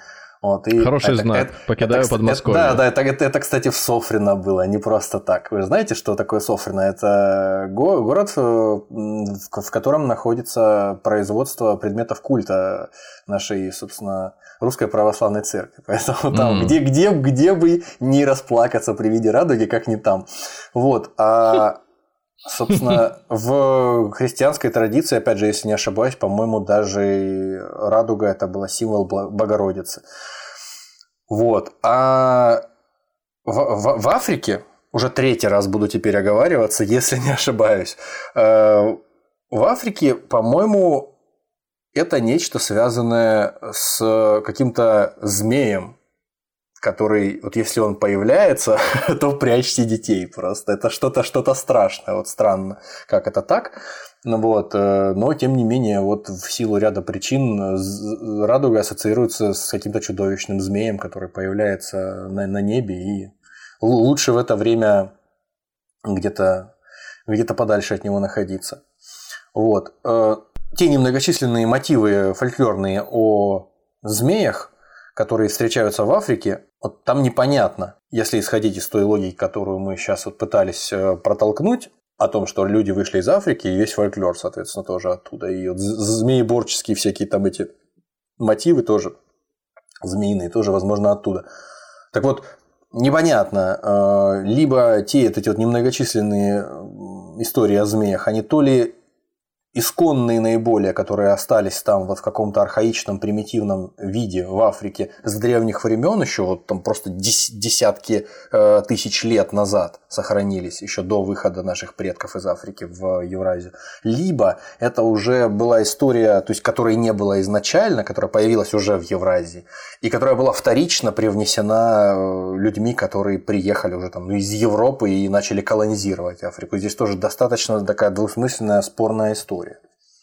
Особенно учесть, если что, а, каких-то вот таких более разветвленных э, мифов, которые вот в той же самой хотя бы античности были, их вот в Африке найти практически невозможно, судя по тому, что А можно я такой дилетантский да. вопрос здесь задам в рассуждении? А мы же представляем, что люди из Африки переселились сразу что? С чемоданами, в одежде, сразу уже с книгой, с книгопечатанием и с э, набором своих ну, сказаний. Это понятно, да, это понятно, что наиболее архаичное что-то, конечно, там 60 миллионов лет назад, 50 Или миллионов на этих, лет назад. На... Ну, прошу прощения, тысяч, тысяч лет назад, конечно, каких миллионов. Ну вот. Вот. И, или на автомобилях с этой гидравликой. Да, на лоурайдерах, да. Понятно, конечно, что что-то могло в зачаточном состоянии как раз вот сохраниться, а то, поэтому, поэтому оговорка и сделана нами о том, что на 100% утверждать невозможно. То есть их очень мало этих историй, и поэтому, в принципе, могло быть и так, и иначе. Но сейчас, э, в общем, никоим образом это не подтвердить, не опровергнуть нельзя, потому что если где-то сохранились какие-то какая-то резьба по кости, по какие-то там наскальная живопись, какие-то там фигурки, что-то чего-то, то, возможно, их просто еще в достаточном количестве не обнаружили. Возможно, это только предстоит все найти, потому что, ну, э, Африка в силу исторических всяких причин это такой континент не очень стабильный в плане там политическом, в плане каком-то гуманитарном, и поэтому точно так же где-то там в Центральной Африке, в Восточной Африке, где-то в Эфиопии или в Судане, приблизительно вот я так себе представляю, из этого региона э, предки-то наши вышли,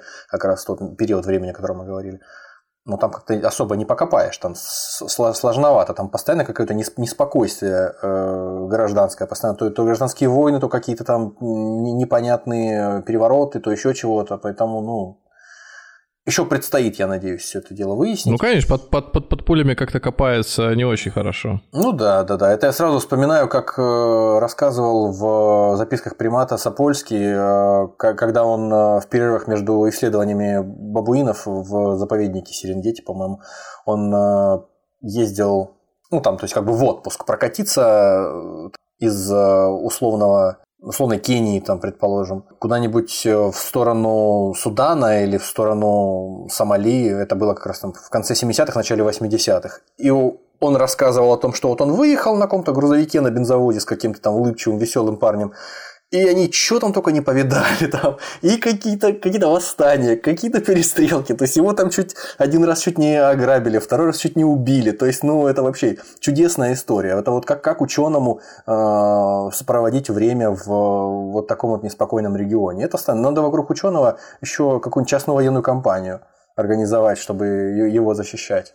Не иначе угу. никак. Сейчас мы приближаемся тоже к интересному моменту, э, который, собственно говоря, озвучивает не, не один человек и не один исследователь, причем, что характерно, относящийся к разным, э, скажем, не только школам мысли, так сказать, но и к разным, к разным сферам э, науки кто-то просто фантазирует э, из, э, из интереса, кто-то там по долгу службы этим занимается. Вот такая есть Эдриан Мейер, историк и фольклорист. Вот она высказывает предположение, в хронологическом порядке было бы э, интереснее, правильнее, наверное, ее позже упомянуть, ну ладно, уже рассказал. Вот, она высказывает предположение, что, возможно, эти все вот истории распространенные про змей, про всевозможных этих драконов, они обусловлены тем, то есть вот эта вот фиксация в человеческом сознании на змеях, она, возможно, в, каком-то, в какой-то степени обусловлена тем, что наши э, обезьяноподобные предки э, столько раз на протяжении, вот из раза в раз во время своего э, проживания в джунглях, потом выхода куда-то на в саванну, столько раз сталкивались с тем, что змеи это что-то опасное, что-то ядовитое, угу. и скорее всего тебя укусят, и ты умрешь в муках причем. Возможно, каким-то образом э, опасливость некая такая и какой-то абстрактный образ этих змей в сознании, он мог просто зафиксироваться. Не, не просто там, я не говорю о том, что и она не говорит, о том, что некий ген, который отвечает за страх перед змеями, вот он взял, закрепился отбором. Но вот так некие, некие косвенные признаки, то есть вот такая вот осторожность э, по отношению к чему-то вот такому э, не слишком широкому, но длинному, шевелящемуся и, там, не знаю, шипящему, э, это могло закрепиться как полезное, в общем-то, свойство. И, в общем-то, в дальнейшем мы, э, наверное, в этом убедимся. Кроме Эдриан Мейер, есть еще человек, который нечто подобное, некие подобные предположения высказывал, но это, конечно, скорее уже не по профилю его, небезызвестный э, физик, астрофизик, космолог Карл Эдвард Саган в своей книге «Драконы и Эдема» в 1977 году, собственно, тоже предполагал, что, ну так это скорее вот в порядке э, такого размышления предполагал о том, что мифы о драконах, собственно, они вот тоже каким-то образом генетически закрепленный собой представляют страх предков наших перед э, всякими подобными тварями. То есть э, не только там какими-то более крупными рептилиями. Я не говорю про динозавров, просто перед э, какими-то вот змеями, предположим, там ядовитыми. Ну, вот. Но он далеко заходит, там, насколько я понимаю, он далеко заходит в том смысле, что он рассказывает о том, что речь может идти о страхе, который закрепился еще даже э, не у обезьяноподобных наших предков, а чуть ли не о самых первых я приматов. Подумал, да. То есть самые первые приматы, я вот вычитал, появились порядка, ну, собственно, по косвенным данным, судя, можно сказать, что самые первые приматы, примитивные наиболее, появились порядка 80 миллионов лет назад. Вот. Это уже скорее каких-то что-то между среднее между лемурами и мышами какими-то, возможно, что-то было. И, в общем-то, динозавры 65 миллионов лет назад вымерли, и вот, пожалуйста, еще с тех пор нечто подобное, представления подобные стали закрепляться о том, что ящеры – это плохо, э, рептилоиды – это плохо. Да, ну так вот, усовремененный вид драконов теперь, да, это вот, вот да, э, да, да, да, да. ящер в пиджаке, э, который под маской человека скрывается. Гла- гла- главный ящер, э, собственно, Facebook возглавляет. А, ну да, нет, он роб, Марк, робот-ящер. Марк Цукерберг, да. Ро- Много робот, версий. Робот-ящер, да. Ну и, собственно говоря, Саган сюда приплетает и э, в качестве летающих динозавров, то есть почему, почему там появились в каких-то в каком-то фольклоре летающие динозавры, это возможно еще вот какие-то генетическая память некоторым образом о птеродактилях и каких-то монструозно гигантских птицах, вот типа тех, которые у нас тоже в качестве иллюстрации есть в нашем телеграме. То есть там вот у нас две картиночки на одной э, жуткая птица, собственно, не знаю конкретно какая, несется за вот таким каким-то вот э, несчастным, возможно, каким-то нашим э, предком далеким. А на другой э, картинке, соответственно, скорее силуэт человека, вот такого метра восемьдесят ростом, и бронторнис, некая птица, э, которая вот где-то в Кайнозое проживала, которая ростом где-то метра три приблизительно, а весом килограмм 500. То есть, ну, что тут можно сказать? Она способна заставить волноваться, конечно, кого-то. Особенно, ну, как бы, почему птица? Потому что все-таки птицы, как мы знаем, это дальние родственники динозавров, последние оставшиеся на данный момент динозавры – вот, даже более динозавристые динозавры, чем какие-нибудь э, крокодилы или другие ящерицы, просто покрытые перьями. Вот, поэтому что-то, что-то, возможно, в этом есть. И не что-то, а проводились, как выясняется, даже исследования на этот счет. То есть есть люди, которые за это получают деньги. И, значит, э, о чем мы говорим? В соответствии с различными исследованиями, которые проводились на протяжении там, нескольких десятков лет, опросы в первую очередь э, у порядка 5% населения Земли опрошенных, ну, как минимум, я так понимаю, из э, того самого пресловутого золотого миллиарда, которые, в общем-то, жители стран, которые к нему относятся, я сомневаюсь, что они прямо в большом количестве сталкиваются со змеями постоянно просто, вот с утра до вечера, и испытывают именно опасность быть укушенными и отравленными. Тем не менее, они вот эти 5% опрошенных испытывают э, клиническую фобию по отношению к змеям. И, кстати, будем говорить о змеях и пауках. Это характерно, потому что э, в контексте нашего разговора, это вот важно, мне кажется, что вот у приматов, в принципе, такое опасливое отношение к змеям, паукам существует и поныне, то есть к тем приматам, которые человекообразные обезьяны сохранились до сих пор. Тоже, видимо, потому, что и паук может тебя укусить, и ты там э, опухнешь и умрешь, и вот змея точно так же. То есть это вот э, нечто такое, что надо просто делать, надо просто избегать этих чудовищных тварей, и все. Я, кстати, пауков очень люблю. Я, э, а змей? Да, о змеях я как-то не думал вообще. Просто о них не думаю. Вот, а пауки. Пауки, как и все членистоногие, это вот просто что-то, что я с детства люблю нежно, поэтому я не понимаю этого всего. Но 5% населения имеют клиническую фобию по отношению к паукам и змеям диагностированную. А, собственно, треть, то есть это порядка 33% из э, участвовавших каких бы то ни было опросах на эту тему, испытывают просто не, не фобию там какую-то клиническую, но такую стойкую очень неприязнь, э, четко ее артикулируют, что, мол, вот э, неприятно, кушать не могу. И а сколько причем, процентов обожают? Ну, причем обожают, не могут без них жить, да? И причем а, то, о чем, один человек. То, о чем мы говорим, это, собственно, относится и ко взрослым, и к подросткам, и даже к, к новорожденным, как выяснится дальше. Или к новорожденным, как правильно.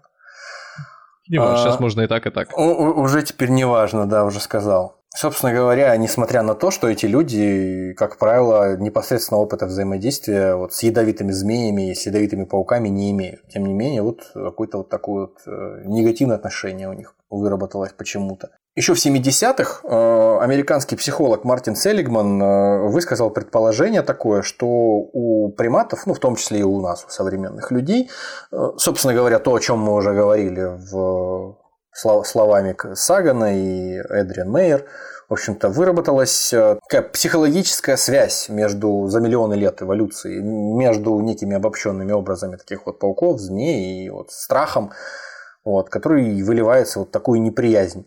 А в 2002-м э, австралийский психиатр Ричард Пултон из Университета Нового Южного Уэльса э, высказал предположение, что в глубинах человеческой психики эволюционно закрепился такой вот страх перед этими самыми пауками и змеями, который даже не требует развития обуч, обучения, то есть в процессе развития конкретной особи. То есть тебе не требуется, чтобы испытывать этот страх, вроде как вот иррациональный, тебе не требуется иметь некий опыт негативный. То есть как вот с огнем, там ты обжегся один раз, толкнул тебя кто-нибудь там, или ты руку протянул, обжегся, ты знаешь, что огонь жжется, все, больше ты не будешь соваться в него просто так.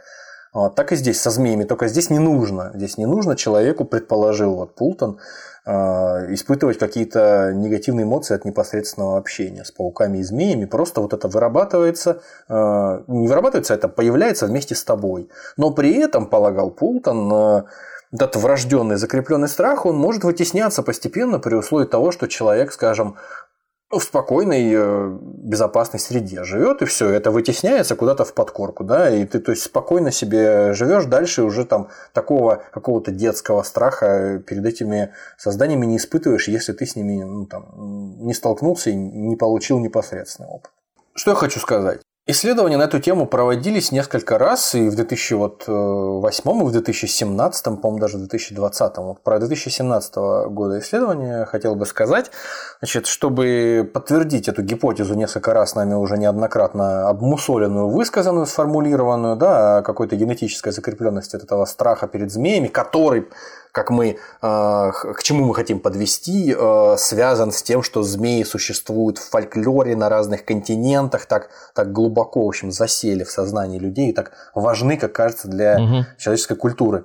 Был проведен эксперимент группой ученых, а, собственно говоря, из нескольких университетов. Эксперимент заключался в том, что предположение было сделано, что давайте так, ребята, мы раньше исследовали реакцию взрослых, там, зрелых людей, каких-то совершеннолетних хотя бы на этих самых змей. Но эти люди могли хотя бы там, не знаю, увидеть этих змей лично, там кого-то могла змея укусить, кто-то мог там услышать историю о том, как кто-то там встретился со змеей и был укушен, кто-то мог передачу какую-то посмотреть, сформировать какое-то представление свое. И это все-таки не очень репрезентативно. А давайте мы прям возьмем даже не детей, а прям вот новорожденных просто или новорожденных. Мы просто возьмем этих младенцев, самых-самых маленьких, и попытаемся с ними провести исследование. Это э, предложение было отправлено где-то в Швеции, по-моему, если не ошибаюсь, было отправлено нескольким семьям, и, соответственно, люди согласились на это. Не на то, что там змеи будут кого-то кусать, не подумайте. Там, значит, шестимесячные младенцы – было в два захода было проведено исследование. В первом заходе, значит, в первом этапе участвовали 16 детей полугодовалых, шестимесячных. Значит, их разделили на две группы, и каждая из групп показывали пары картинок, пары фотографий, которые, собственно говоря, вот тоже вы можете заглянуть в наш Телеграм и увидеть их там. Вот я прошу обратить внимание на вот такие длинные картинки, на которых пары э, из э, змей рыб – и пауков цветов. Обратите внимание, что вот пауки э, по окраске по своей и ну, некоторым образом по тому, как они сфотографированы, то есть сбоку или сверху, они как-то вот немножко напоминают те э, цветки, которые им соответствуют, да? Вот обрати внимание, mm-hmm. ты тоже. То есть они э, я думаю, люди с арахнофобией сейчас вообще... Ну, людям с арахнофобией рекомендую посмотреть на вторую картинку, где рыбы и змеи. То есть э, человек, человеку с э, плохим зрением, который там, допустим, снял очки и пытается разглядеть эти картинки, эти пары, или человеку, который, ну там, шестимесячному ребенку, у которого там не слишком хорошее еще пока зрение в силу возраста, и у которого, в принципе, психика еще не развита, и у него там никакого опыта нет, он тоже, в принципе, вот э, может ну, то есть это для чистоты эксперимента, естественно, было сделано. То есть он может, э, казалось бы, с трудом отличить одно от другого, если у него в непосредственном опыте э, столкновения с цветками или с пауками, или там, со змеями и рыбами не было. Вот, но в том-то и соль. Так вот, э, значит, на первом этапе исследования показывали вот такие пары двум группам, то есть по 8 детей в каждой группе. Я не говорю о том, что там группа из 16 детей, это тоже очень репрезентативно. Конечно, лучше было бы провести опыт на сотнях тысяч детей, чтобы сделать такой более осознанный, серьезный вывод. Ну, извините, с чего-то надо начинать. Да и грантовая система в университетах, она тоже, наверное, не подразумевает, чтобы бешеные деньги тратились на все эти исследования на сотнях тысяч детей. Так что удостовер... Э, удовлетворимся тем, что у нас есть. Показывали детям эти пары из э, пауков и цветков, и пары картинок. И, значит, что фиксировали? Фиксировали, э, измеряли расширение зрачка То есть у ребенка, естественно, у маленького не так много способов диагностировать проявление интереса, внимания к чему бы то ни было.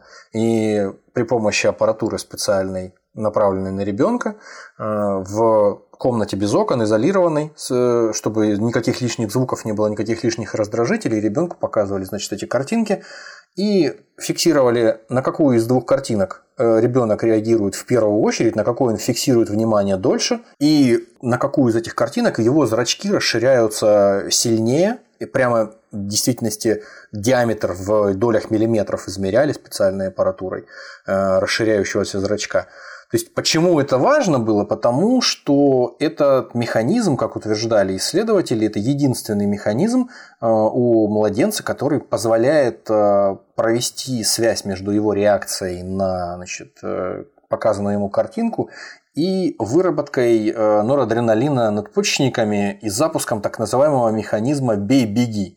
То есть это означает, что когда ты сталкиваешься, когда человек сталкивается с чем-то, э, ну, не только человек, но в частности, вот в нашем разговоре человек сталкивается с чем-то опасным или с чем-то, с чем он в конфронтацию потенциально может вступить, у него э, в головном мозге там, гипоталамус э, передает сигнал надпочечникам, которые вырабатывают адреналин, норадреналин, и, собственно, это влияет на дальнейшую реакцию организма. То есть повышается кровяное давление, снижается болевой порог, э, временно повышается выносливость и сила мышц, сужается сознание, концентрируясь просто вот на источнике опасности, и в результате человек такой получается максимально готовый к тому, чтобы в зависимости от ситуации либо броситься и начать драться, либо в ситуации, если это ни к чему не приведет, скорее убежать. Поэтому и называется э, это Реакция бей-беги. Бей-беги, да, все, все понятно. У детей по результатам этого первого этапа очевидным для нас образом, когда они взглядывали э, на цветки, была меньшая реакция и меньшая степень заинтересованности, чем когда они смотрели на пауков. Точно так же у другой группы, которая выбирала между, ну то есть посредством своего внимания, концентрации внимания, выбирала между змеями и э, рыбами. Вот. Но опять же, вот эти вот градации детской реакции, ее степени, ее времени, расширения зрачков, они, конечно, не такие, что там у кого-то зрачок превращается в булавочную иголку по размеру, у кого-то он становится огромным. Все, все, все не так э, остро, не такие острые реакции. И поэтому для чистоты эксперимента, чтобы э, отсечь вероятную какую-то реакцию ребенка более явную, более яркую в целом на живой предмет, то есть потому что реакция была на цветок гораздо меньше, чем на паука, рыбу и змею в целом, в среднем. То есть на цветок реагирует слабее, на животных реагирует сильнее человек маленький. Вот. Поэтому решили сделать второй этап опыта для того, чтобы вот э, это предположение отсечь. И во втором этапе участвовали уже э, две группы из 32 э, тех же самых шестимесячных младенцев, то есть уже по 16 э, детей в каждой группе, и их эти группы, значит, заставляли смотреть на, не на пары картинок уже, а на каждую картинку по отдельности. То есть показывали отдельно сначала паука, потом отдельно цветок. Сначала отдельно рыбу, потом отдельно змею. И вот уже в, этом, э, в этот момент уже выделили, что действительно первоначальное предположение оправдалось. То есть на змей и на пауков реакция детей, расширение их зрачка, их э, время, э, их концентрации внимания, заинтересованности, волнения какого-то, которое они начинали проявлять в той степени, в которой это можно вообще у шестимесячного ребенка как-то диагностировать, все это было выше. То есть из чего, э, собственно говоря, был сделан вывод, уж какой есть, о том, что все-таки у детей, у которых нет личного опыта и которые, собственно, не должны были э, так как-то остро реагировать на ранее неувиденных этих пауков и змей, они реагировали на них остро. Вот поэтому это неким образом, косвенным, возможно, конечно, подтверждает э, предположение ранее вот нами озвученных всех этих ученых о том, что, ну, возможно, какая-то взаимосвязь с э, генетической памятью, если хотите, чем-то подобным, э, с, такими вот представлениями наших предков об опасности потенциальной, в том числе змеи, они существуют. можно сделать предположение, по крайней мере, уже более веское, чем просто на, там, на основании болтовни каких-то каких людей. Что, мол, возможно, возможно и нет.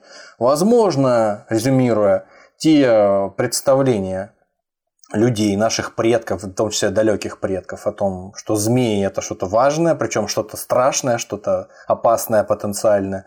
И значит, эти представления, вылившиеся в всевозможные, безумное количество всевозможных э, мифологических сюжетов, возможно, это именно подтверждается тем, обоснов... обуславливается тем, что на, на, наши обезьяноподобные приматы, предки сталкивались с змеями в свое время и неоднократно от столкновений от этих умирали или, или страдали.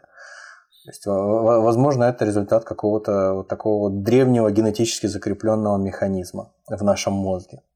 Но, собственно говоря, несмотря на то, что все предыдущие э, наши выкладки, тезисы говорят нам о том, что, наверное, наверное, драконы это что-то такое рептильное и что-то такое похожее на ящериц или на, ну, как минимум, на змей. Уже упомянутый нами товарищ гражданин господин Юрий Березкин э, высказывает предположение, опять же, на основе анализа иконографии, доступной ему изображений драконов в Азии. Если проследить изображения драконов вот в Китае до даже не до, не до эпохи Хань, то есть это 200 до нашей эры, до 200 год нашей эры, то есть это 400 лет, а до эпохи западной Чжоу, это где-то тысяча лет до нашей эры, то драконы не только теряют какую-то стать такую имперскую, как мы слышали, да, уже говорили в прошлом выпуске, там дракон символ императорского достоинства императора, в принципе, символ, символ Китая, символ всего хорошего, богатства, но даже и лапы этот дракон теряет со временем, и размеры свои теряет, и превращается в чистой воды какого-то червя или гусеницу. То есть это как бы кто вспоминает шелкопряда, как э, одну из э, основных статей да, благосостояния китайского, производящего шелк, того просто предлагаем вот э, обратиться к фотографиям вот этих вот поделок эпохи э, западной Чжоу, которые в качестве подтверждения своих слов приводит Березкин, который находится у нас в Телеграме. Вот здесь одна картиночка, где из какой-то яшмы или из какого-то еще камня сделаны резные эти изображения. Вот прям по центру здесь зеленого цвета прям действительно похоже на гусеницу какая-то штука, несмотря на то, что у, с правой стороны, вот там, где отверстие просверлено, там вроде как какая-то зубастая пасть, но в целом сложно себе Э, не представить какую-то личинку. Причем там то ли вот опять же рога какие-то, то ли что, ну из-за цвета еще так кажется. Ну да, и, и в целом, когда смотришь на эти образы, они уже более такие упрощенные здесь, э, и ну там, да, символ какого-то уробороса, кусающего себя за хвост, но в целом уже нет никаких ни рогов, нет ни выраженных, нет никаких лап, крыльев и чего бы то ни было, усов там каких-то. В, основном это больше напоминает некую, а, как я уже сказал, гусеницу или червя. Вот. А если двинуться еще дальше, в эпоху Хуншань, так называемую, это уже скорее даже, может быть, и не Китай, это какие-то более ранние, предшествовавшие э, китайцам а, люди, это внутренняя Монголия, это северо а, северо-западная территория нынешнего Китая, то где-то от 4,5 э, до 2,5 тысяч лет назад бассейн реки Ляо были найдены еще поделки, которые похожи, в общем, тоже на то, что мы до этого вот смотрели, но они еще примитивнее, еще проще. Вот здесь они похожи на каких-то червей со свиным рылом просто, вот таким тупым, вот обрати внимание. Вторая картинка. Ну, то есть вторая, если считать предыдущую первой. А, они, все, я понял. Они, они ну, еще да, более примитивные, и они скорее вот на таких каких-то дракона-свинок похожи э, по рыльцу по своему. У них вообще уже никаких деталей абсолютно нет. С пятаком, да, он каким-то. Да, да, да.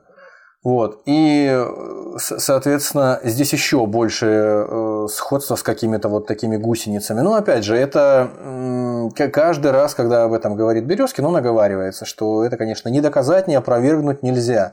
Особенно э, нужно осторожно с такими предположениями и с такими всякими оговорками, потому что когда кому-то кажется, что он понимает, как мыслили наши предки, там, не знаю, 4 тысячи лет назад, какие у них были ассоциации, аналогии, на основании чего они там эти свои поделки делали, это ну, очень-очень такая э, скользкая дорожка. Это э, так поступают, вот буквально вот в лоб трактуют только любители чего-то там. Э, просто, ну, сразу очевидно, фолк-историки во главе с Фоменко, которые э, какие-то нелепые совершенно вещи рассказывают, или э, любительская лингвистика в лице небезызвестного уже покойного господина Задорнова, который там просто тоже безумные какие-то вещи рассказывают.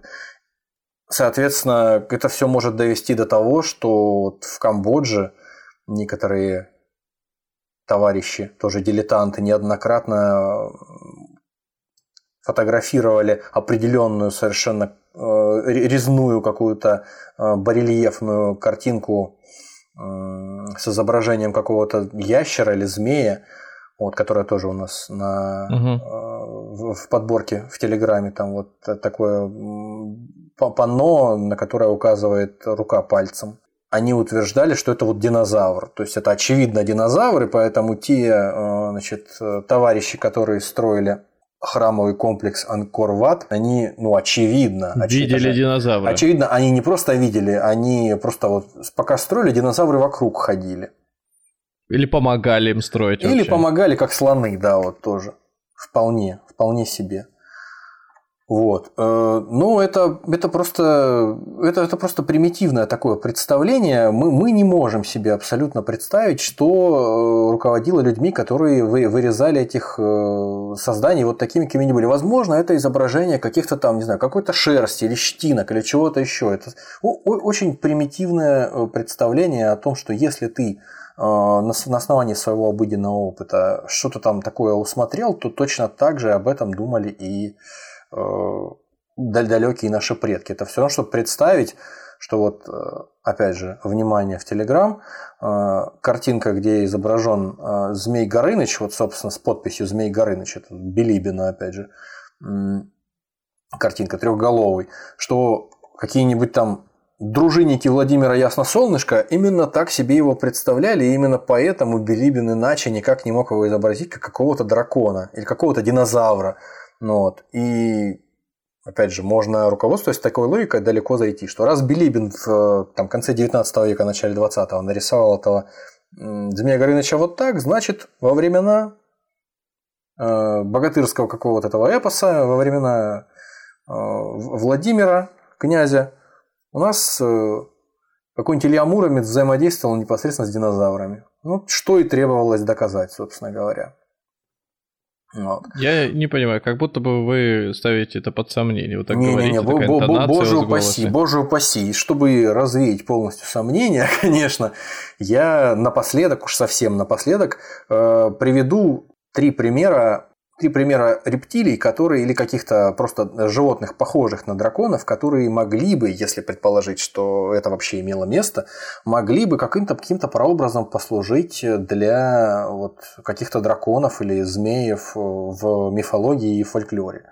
То есть, опять же, как они могли дойти э, до там, таких отдаленных уголков э, Земли, находясь у себя там вот в каких-то, на каких-то островах, предположим, или в океане, то есть как их могли увидеть и передать там потом друг другу какие-нибудь там моряки или кто-то, это уже дело десятое, но тем не менее, вот, допустим, очевид, очевидная вещь, очевидная первое, что приходит на ум из крупных современных каких-то рептилий, но при этом не крокодилов, потому что крокодилы в своем виде все-таки уже давным-давно существуют, кроме как крокодилами их никак не назовешь. Вот комодские вараны гигантские, 3 метра длиной, 150 километров, килограммов весом. В Индонезии живут. Все внимание в Телеграм. У нас есть две картинки, посвященные э, комодским варанам. На одной из картинок э, варан лопает кабанчика, а вокруг него его друзья стоят, вон лапа видна. Вот, и Такое впечатление, что кабанчик не первой свежести уже изрядно, он у него и глазки ну, закатились, да, да, да. на нем, значит, эти мухи сидят тоже довольные. Вот. А вторая картинка – это вот э, одна из земель, скажем так, федеральных Индонезии. Это, собственно говоря, ее герб. На нем тоже изображен вот комодский варан. а, как хотите, а важная штука, важная Ну, судя достопримечательность. по всему, что это варана еще и Тимур зовут. Да, это точно. Фамилия Нусатенгара. Но факт тот, что э, несмотря на то, что он может выглядеть, ну не знаю, может быть кому-то казаться не настолько опасным, э, как там кто-то его малюет, тем не менее очень жесткая рептилия такая. То есть, во-первых, он быстро бегает, а во-вторых, Да, да, он, да, только а во-вторых, а ага. во-вторых, он способен просто даже вот небольшой достаточно варан, не обязательно именно вот трехметрового встретите, 150-килограммового. У него такая сила охвата этих челюстей и такие мощные, такая мощная шея у него, что он может легко вырвать э, или плечевую кость, или мышцы из бедра вырвать вот ку- куском просто э, что опасно, естественно, во-первых, болевым шоком, во-вторых, ист- истечением крови. И вот большое количество регулярно происходит вот таких вот проблем на островах, где живут эти вараны, потому что ну, просто, просто невозможно предсказать, что ты там где-то пойдешь гулять и не встретишься с ними, с этими варанами. Ну, вот где-то они, а, кстати, мы с вами вот когда много лет назад уже посещали королевство Сиам, и вот там на одном из островов э, похожие рептилии там тоже ходили. Но, правда, они были поменьше, не 3 метра и не 150 килограммов, и какие-то они были вообще безобидные, мы между ними ходили просто как между свиней. Ну, вот, и они, Но по-моему, мы не пытались к ним, нет, мы, я не понимаю, я, я мимо проходил буквально в метре, и они какую-то кашу перловую жрали из тарелок, единственное, я помню. Вот, довольно безобидно это все выглядело, довольно по-домашнему. Вот, ну, скорее всего, это не комодские вараны, конечно. Ну, то есть, как бы, если, э, как говорят э, ученые, как говорят медики, по крайней мере, которые там с, с этими случаями сталкивались, что если своевременно не оказать помощь при таких э, нападениях, при таких укусах, то практически 99% укушенных погибают вот, от потери крови, от болевого шока. Ну что еще, кого еще может привести? Летучие драконы, так называемые. Это такие ящерицы, у которых э, из, э, то ли из ребер, то ли из каких-то хрящевых тоже таких э, от- от- отростков на боках, э, соединенных перепонками, что-то подобие, подобие крыльев какое-то э, вырастает на боках, и они способны за счет этих э, крыльев импровизированных э, планировать с одного дерева на другое, э, пе- перепрыгивать. И, собственно говоря, несмотря на то, что они маленькие достаточно, что-то там в районе 20 сантиметров длиной. То есть все равно это, ну уж если кто-то и выглядит как драконы, так вот, знаешь, условно, э, то это они, несмотря на то, что маленькие.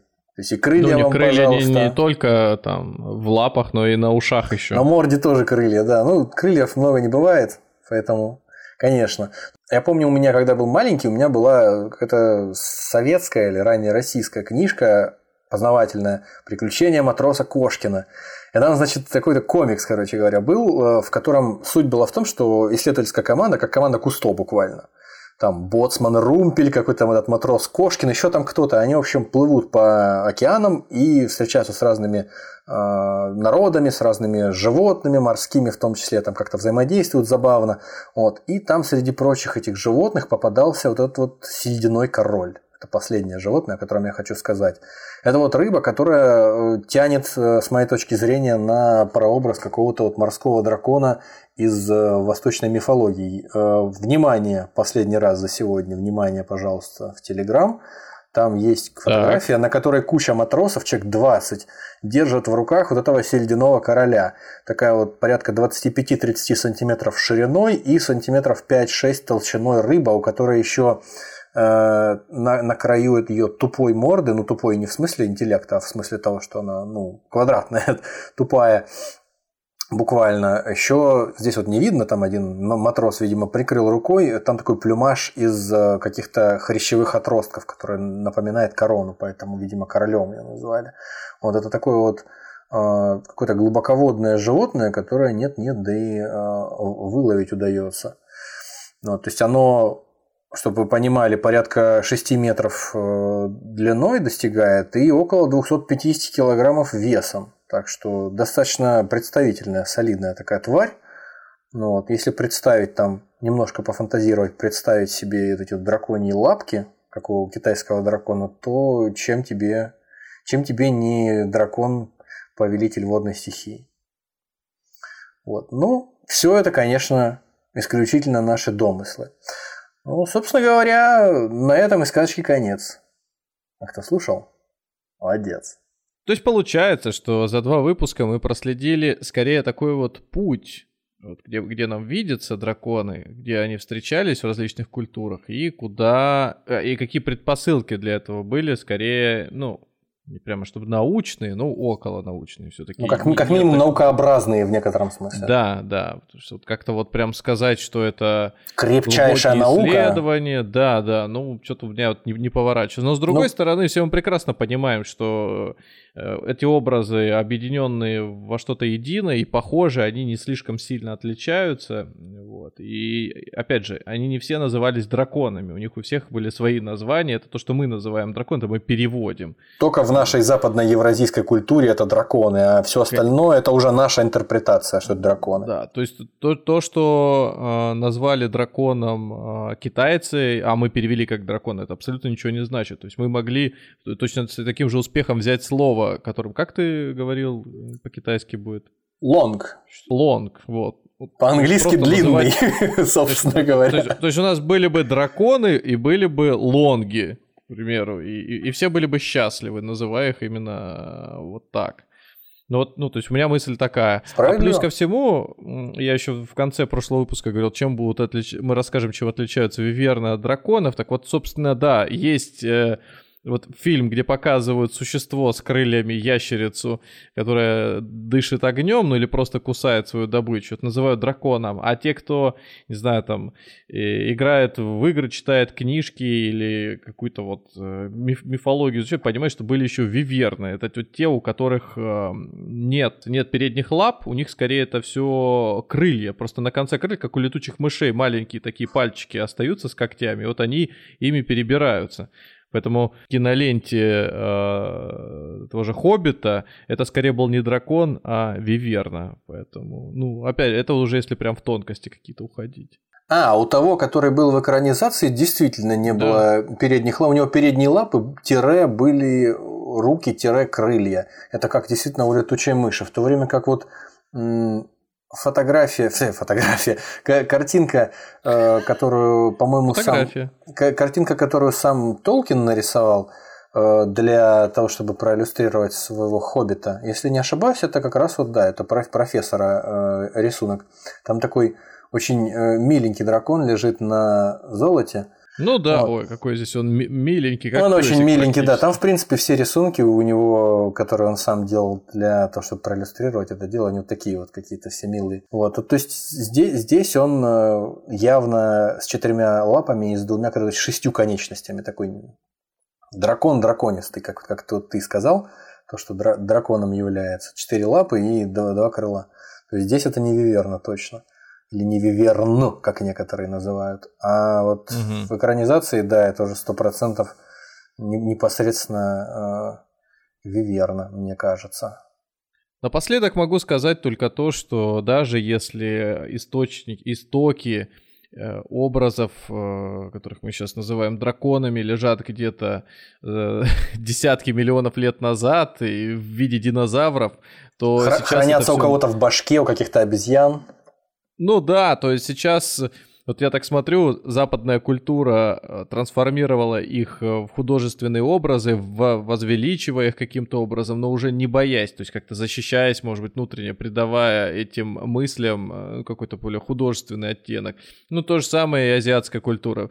В общем, те самые крысы, левуры, про которых ты говоришь, они достигли сейчас такого уровня развития, что они свой страх э, трансформировали скорее в удовольствие. Они смотрят, как эти бести, эти монстры сражаются друг с другом, с человеком, и в 99% случаев их, конечно же, уничтожают. То есть никакого страха уже нет, а есть просто фольклор, какая-то фантазия и ну, очевидно, что разговаривая сейчас на улице, мы очень э, маленькое количество людей найдем, которые действительно верят в то, что драконы не то чтобы могут вернуться, а вообще существовали или существуют. Поэтому да, это скорее просто пласт такой человеческой культуры, который сейчас остается, и настолько яркий образ, что от него, наверное, не откажутся еще ближайшие там сотни, а то, может быть, и тысячи лет, а может быть, еще дальше, если человечество доживет. Так что да, интересно было за два выпуска как-то повспоминать э, отдельные моменты сам, где э, натыкался, как это в различных культурах все выглядит. Вот в предыдущем выпуске, если кто не слышал, мы больше не слушал, мы больше говорили именно о том, как э, в древности в разных странах воспринимался этот образ, был проиллюстрирован или отражен, может быть, в литературе. А сегодня вот уже такой более, ну что с уклоном на то, чтобы разобраться. А кто же этот дракон-то вообще такой? Это что? Это, это жук? Это, это, это самолет? Это пуля? Это ракета? Нет, это человек, который пойдет, или змея, которая в траве где-то затаилась. Вот. А кто-то а шланга я, боится, как я, поливального. да. а кто-то пылесоса, если ты кот. Mm. Соответственно, пока я тебя слушал, я вспомнил еще одну отсылку между тем, между нашей, может быть, э, первой встречей, первым разговором о драконах и вот нынешним. В начале 90-х, когда маленький был, помню, по первому, по-моему, каналу или не по, по СТС шел э, мультсериал, который вроде бы якобы сняли в 80-х даже для того, чтобы продвигать э, настолку «Подземелья и драконы». Так он и назывался, по-моему, «Подземелья драконов», э, какой-то американско-японский. И, значит, э, собственно, к чему я это все веду? Там э, история о группе подростков, которые попали в парке развлечений, в параллельный мир, в какую-то страну, соответственно, как вот в настолке «Подземелья и драконы» оказались. Такой Джуманджи в, средне, в средневеково-фэнтезийном сеттинге. Вот. И, собственно, одна из тварей, которая им противостоит, это Тиамат, дракониха, о которой мы говорили, собственно, ну не, не та непосредственно, а было бы прикольно, если бы это была древневавилонская дракониха. Э, это какая-то дракониха, пяти, пятиголовая, причем, что характерно. Называется она Тиамат, э, как и одно, одноименная вавилонская матерь всех чудовищ. И, значит, как, как значится, я вот сейчас уже не помню, но как значится э, в статье о ней, Естественно, на Википедии, само собой. Где же еще? Ищем, ищем данные все там. Только там. А, и, и нигде иначе. У нее пять голов, и каждая из них разными, скажем так, разными поражающими всякими субстанциями хлещет а, холодом, ядовитым газом, молнией, кислотой, огнем. В общем, все прекрасно. И самое смешное, мне всегда нравилось, там такой э, злодей, Венджер его зовут. И, значит, он э, палки в колеса все время вставляет главным героем. У него, по-моему, там два рога на голове, один рог надломленный такой. Какой-то дурацкий вид у него из-за этого, несерьезный совершенно. Какой-то темный властелин на коне верхом. Вот. И в любой момент, когда он там что-то там пытается в очередной раз какие-то гадости сделать героем, когда появляется там вдалеке какой-то этот э, дракон, они, знаешь, как делано так э, театрально эти герои говорят, а чего больше всего боится Венджер? Дракона Тиамата! И типа того, что вот придурок, сейчас тебе дракон покажет. То есть это, знаешь, э, такой нейтральный юнит, э, который появляется в неподходящий момент и все, все сбивает, все повествование. И этот Венджер начинает удирать от этого дракона, а дракон поливает всеми этими своими э, стихийными атаками. То есть э, вот такая вот не к месту вспомненная история. Ну, я мультик-то помню, а вот конкретно эти события вот вообще у меня стерты из памяти. С детства быть... вполне возможно, мне уже там навыдумывалась всякая ерунда. Я вот сейчас просто, я даже не смотрел на YouTube, не, откр... не заходил, не открывал там никакие э, трейлеры или что-то такое. То, что вот мне сейчас обрывки какие-то, не знаю, там, может быть, 25-летней, 30-летней давности. Ну, ничего, мы э, публикуемся не на рынке, а, где нас могут услышать только прохожие, там не на улице, не у подземного перехода, а в интернете. Поэтому можете, поэтому всегда, да, можете сами посмотреть. Всегда найдется человек, который скажет, где ты не прав. Это ну, правильно, ничего. это приятно, это приятно. Можно узнать что-то, ну, вспомнить, уточнить. Ну что, если добрались до этого момента, Спасибо вам большое, что слушаете нас. Оставляйте свою обратную связь. Вот если находите какие-то неточности, может быть, э, что-то идет, что-то вы заметили, а мы не исправились даже в начале следующего выпуска. Это правильно. Мы критику принимаем, замечания принимаем и стараемся учитывать это в будущем. Ну и записываем вас вот. книжечку своих врагов. Э, безусловно, тетра- тетра- тетрадку не буду говорить чего. Да, тетрадку ненависти. Э, все еще мы доступны на платформах э, Apple подкастах, Яндекс Музыка, Spotify, э, Сберзвук, Castbox. Короче, слушайте нас там, где удобно. Пишите нам, не ленитесь. До свидания. Всего вам доброго.